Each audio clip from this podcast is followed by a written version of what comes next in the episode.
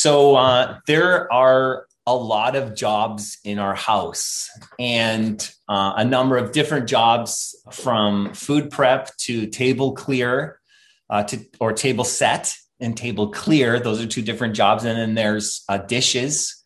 That's a job. And then there's vacuuming and dusting and bathroom cleaning and trash and recycling.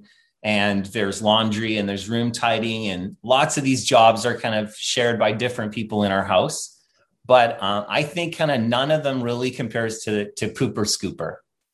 And in our house, pooper scooper is a job. It's kind of like one of the grossest jobs, really, and pretty much, you know. And if it doesn't get done in the yard, if someone doesn't do it, there's people get dog poo on their shoes, and the kids go in and out all the time, and and suddenly, you know, that gets tracked around. It's really gross.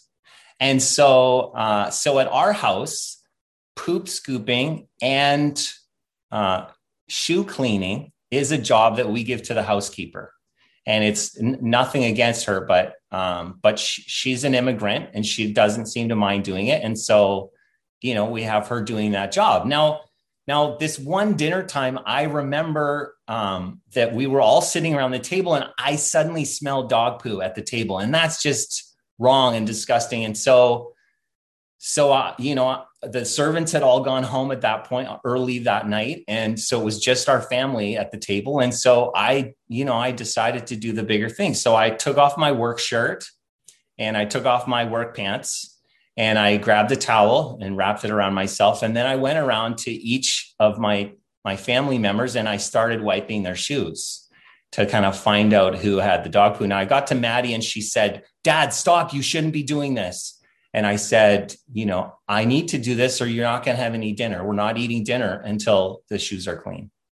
And so she said, okay. And I went around and it was this really powerful time and we all cried after, you know, I said, guys, this is, this is what I want you to do for one another. And I hope I never have to do this job again. Now, there is no modern equivalent to foot washing in case you were wondering where my story was going. Uh, if you know the story of Jesus washing his disciples' feet, then you might have caught on to the made up story that I just told. Uh, and that's kind of as close as I get to foot washing. So that's kind of where I came up with that.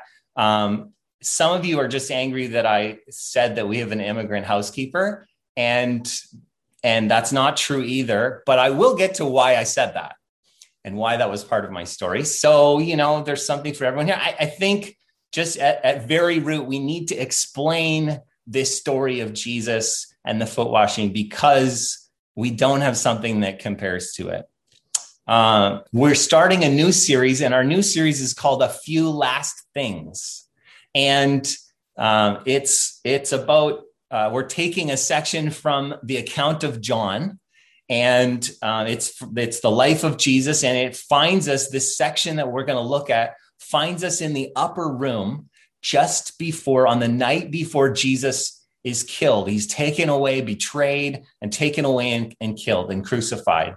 And so, uh, you know, this one, this, you know, a few chapters, it's kind of like brings up a bunch of questions for me. Like, what does Jesus do for his followers on that night? What does he say to them on that last night before he's going to be killed? And then what what does this mean for us today? And and I think there's a lot there for us. Um, and so uh, our new sermon series is going to take us through. It's called the Upper Room Discourse. If you were going to look it up academically, that's kind of what how they call it. And it's John chapter 13 to 17. It's the section that we're going to look at. And so this morning, we're going to look at the story of Jesus and the foot washing. It's John chapter 13, verses 1 to 17. And so uh, if you have your Bible, you could follow along. John chapter 13, verses uh, 1 to 17. This is what it says It was just before the Passover festival. Jesus knew that the hour had come for him to leave this world and go to the Father. Having loved his own who were in the world, he loved them to the end. The evening meal was in progress, and the devil had already prompted Judas, the son of Simon Iscariot, to betray Jesus. Jesus knew that the Father had put all things under his power and that he had come from God and was returning to God. And so he got up from the meal, took off his outer clothing, and wrapped a towel around his waist. After that, he poured water into a basin and began to wash his disciples' feet, drying them with a towel that was wrapped around him. He came to Simon Peter, who said to him, Lord, are you going to wash my feet? Jesus replied, You do not know now what I'm doing, but, but later you will understand. Jesus, uh, No, said Peter, you shall never wash my feet. Jesus answered, Unless I wash you, you have no part with me. Then, Lord, Simon Peter replied, Not just my feet, but my hands and my head as well. Jesus answered, Those who have had a bath need only to wash their feet. Their whole body is clean, and you are clean, though not every one of you. For he knew who was going to betray him, and that's why he said, Not everyone was clean. When he had finished washing their feet, he put on his clothes and returned to his place. Do you understand what I've done for you? He asked them. You call me teacher and Lord, and rightly so, for that is what I am. Now that I, your Lord and teacher, have washed your feet, you should also wash one another's feet. I have set for you an example that you should do as I have done for you. Very truly, I tell you, no servant is greater than his master, nor is a messenger greater than the one who sent him.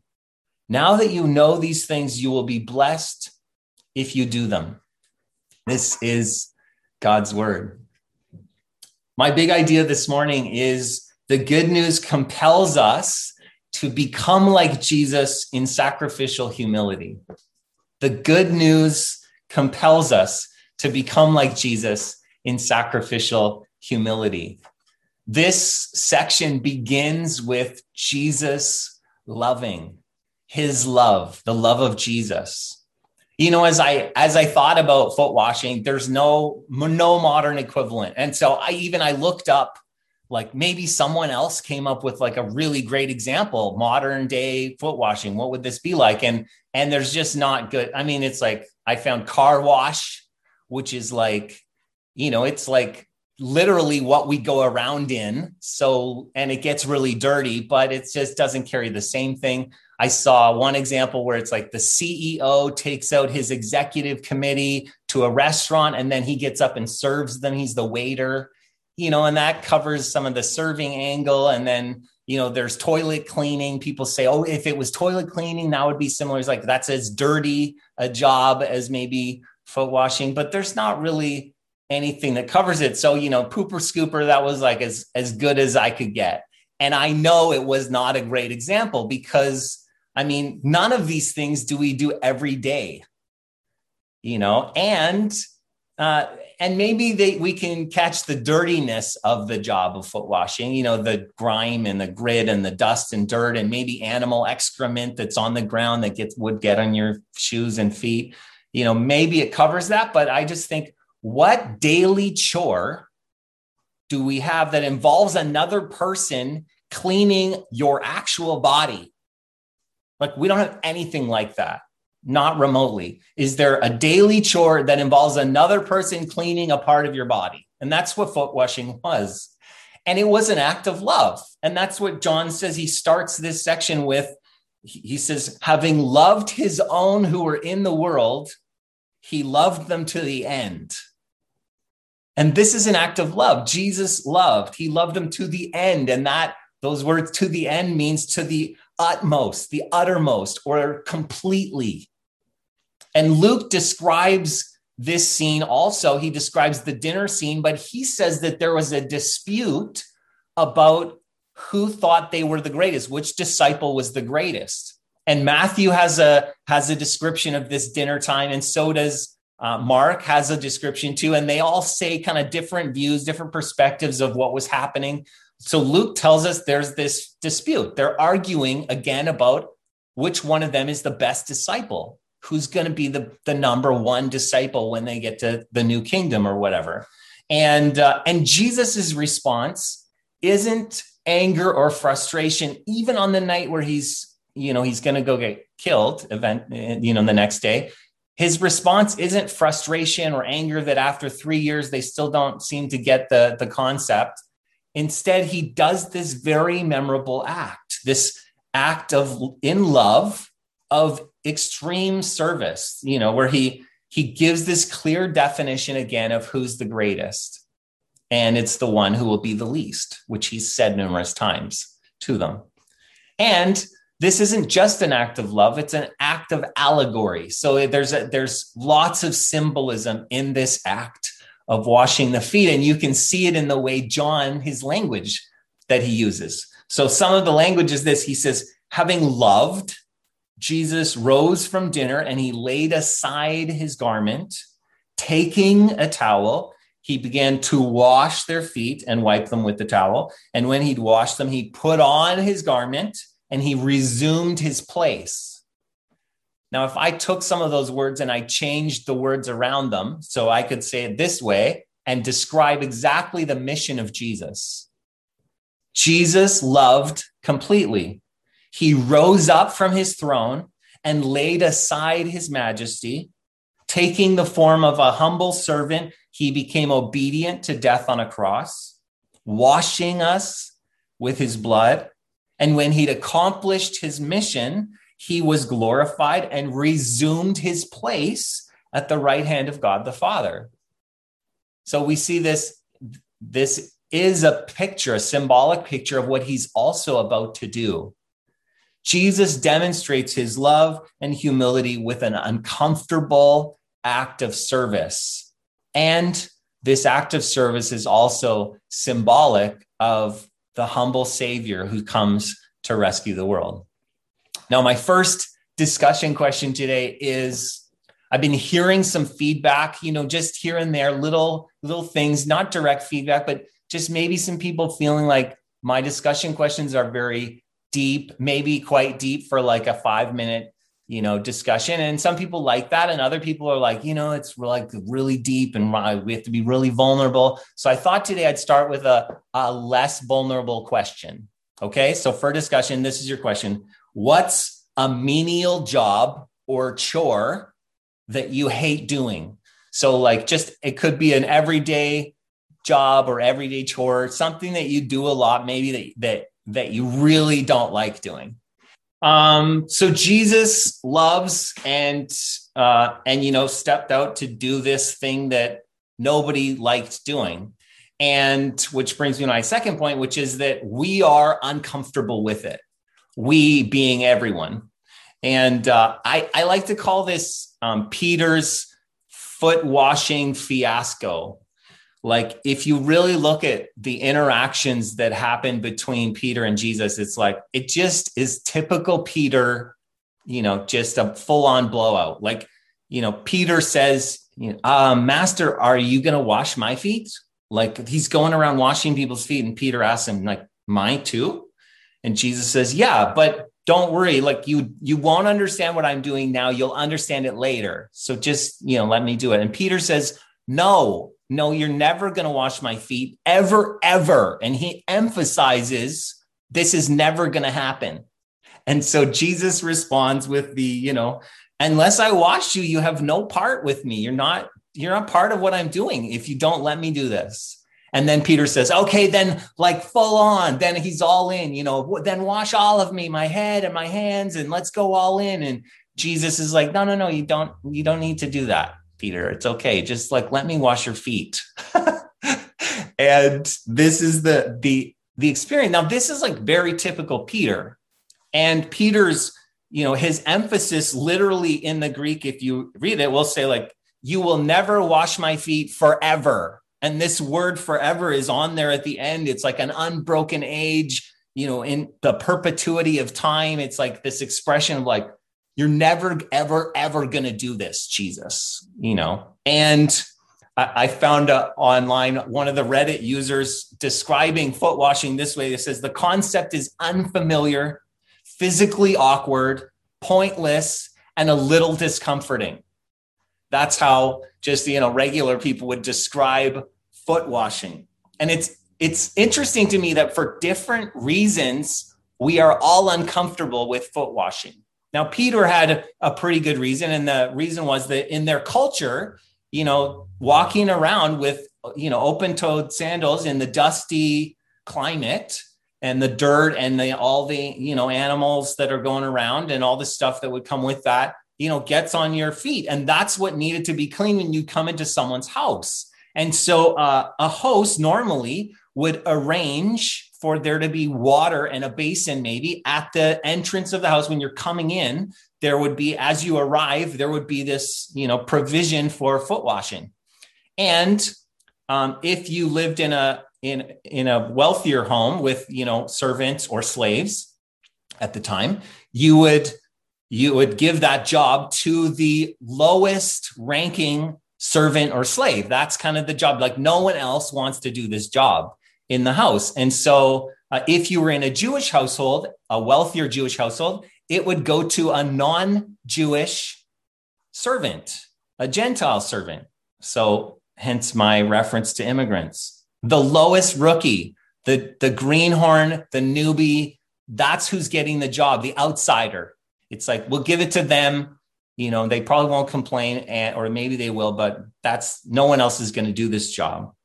Now, we don't have servants in this day and age. And so it's hard for us to connect to this idea of kind of what this job was. That's my was my joke at the beginning was like, you know the housekeeper will do it. And even if you have a housekeeper or a gardener or any kind of person working around your home you we wouldn't give them the worst job in the world. You just we wouldn't do that. You'd be like oh no i'm to do that job. I'm a little embarrassed you know and you you know hire someone to do jobs around your house or whatever but we don't we don't have servants and slaves and treat them the way you know i hope that that experience was for them with ranking servants and so Peter is uncomfortable because this is not a Jesus job. This is not a leader job. This is not a rabbi job. This is not a Messiah job. And this is certainly not a Peter job. And that's why Jesus offends Peter when he does this. And probably all of them on some level are offended. And Peter just says what they're all thinking, which is like, whoa, what are you doing? And you know, this is definitely not a thing Peter wants to do ever. He's hopeful that that will never be the job he has. And it lowers his view of Jesus in a way.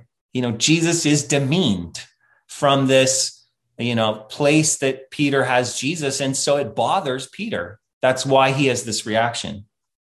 And the gospel is offensive you know, we're uncomfortable with foot washing. We are too, I think, because it's unfamiliar and discomforting. And why should someone touch my feet? If you've ever been in a foot washing before, then you'll you'll know what I'm talking about. You'll be like, why does anyone need to do this? This is weird. It's unnecessary. It feels weird to us. And in the same way, the gospel can offend us, can't it?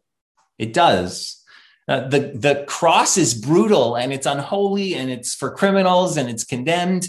And like Peter, I think we feel uncomfortable with an intimate cleansing, a cleansing that goes all the way in and covers everything, even our deepest shame.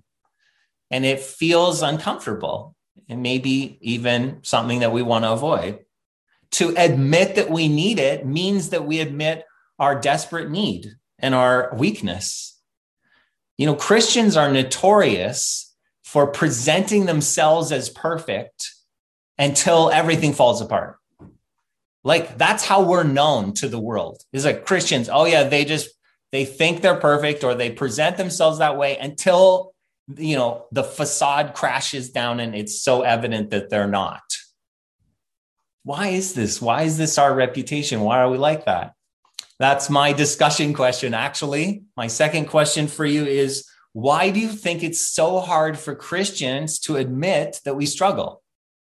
Why is this a thing? So you can answer the question that way if it's easier. Why do Christians think it's so hard to struggle? Or maybe for you personally, it's easier to say, why do I struggle so hard to admit that I, why is it such a hard thing for me to admit that I struggle? So either way you could phrase it, but really it's just about why is it hard to say that we struggle. Why is that a challenge for us?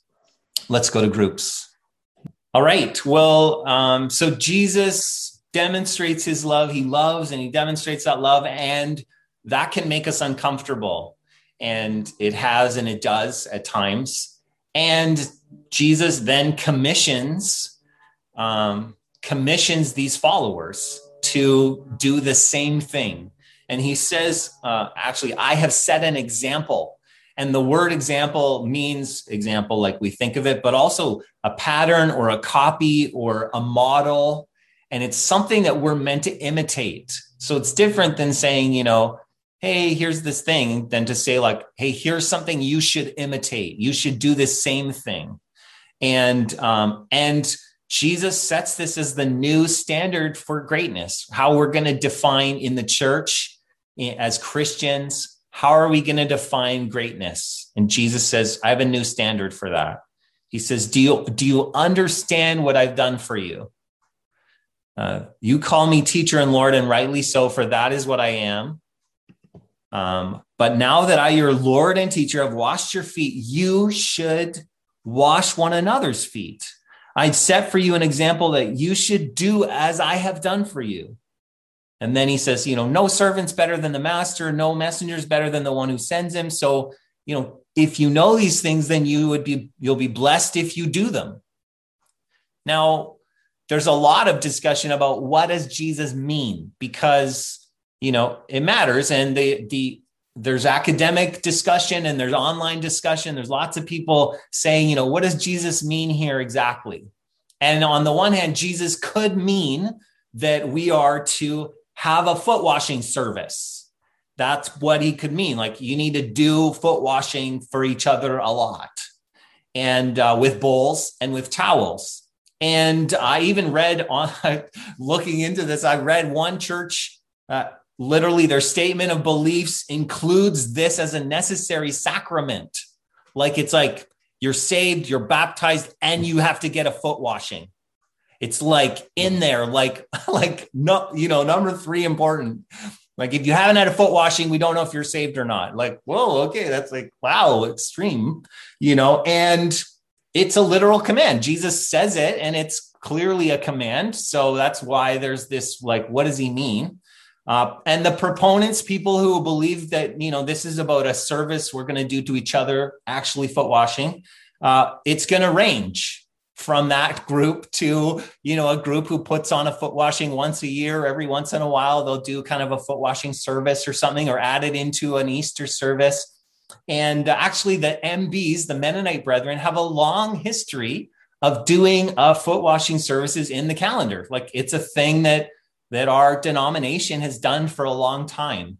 And, you know, traditionally they, we've done it quite a bit. So there's that. Or, or others would say, well, you know, does Jesus mean that we should be practically and humbly serving one another? And, you know, it's not literally foot washing is the thing Jesus means. And that this is a probably a more common interpretation that, that they will say Jesus is being symbolic and we don't actually need to wash each other's feet. Um, but Jesus is instructing the church that we should serve one another with modern equivalents, things that maybe we don't like doing, but that we would do for one another as an act of humble service.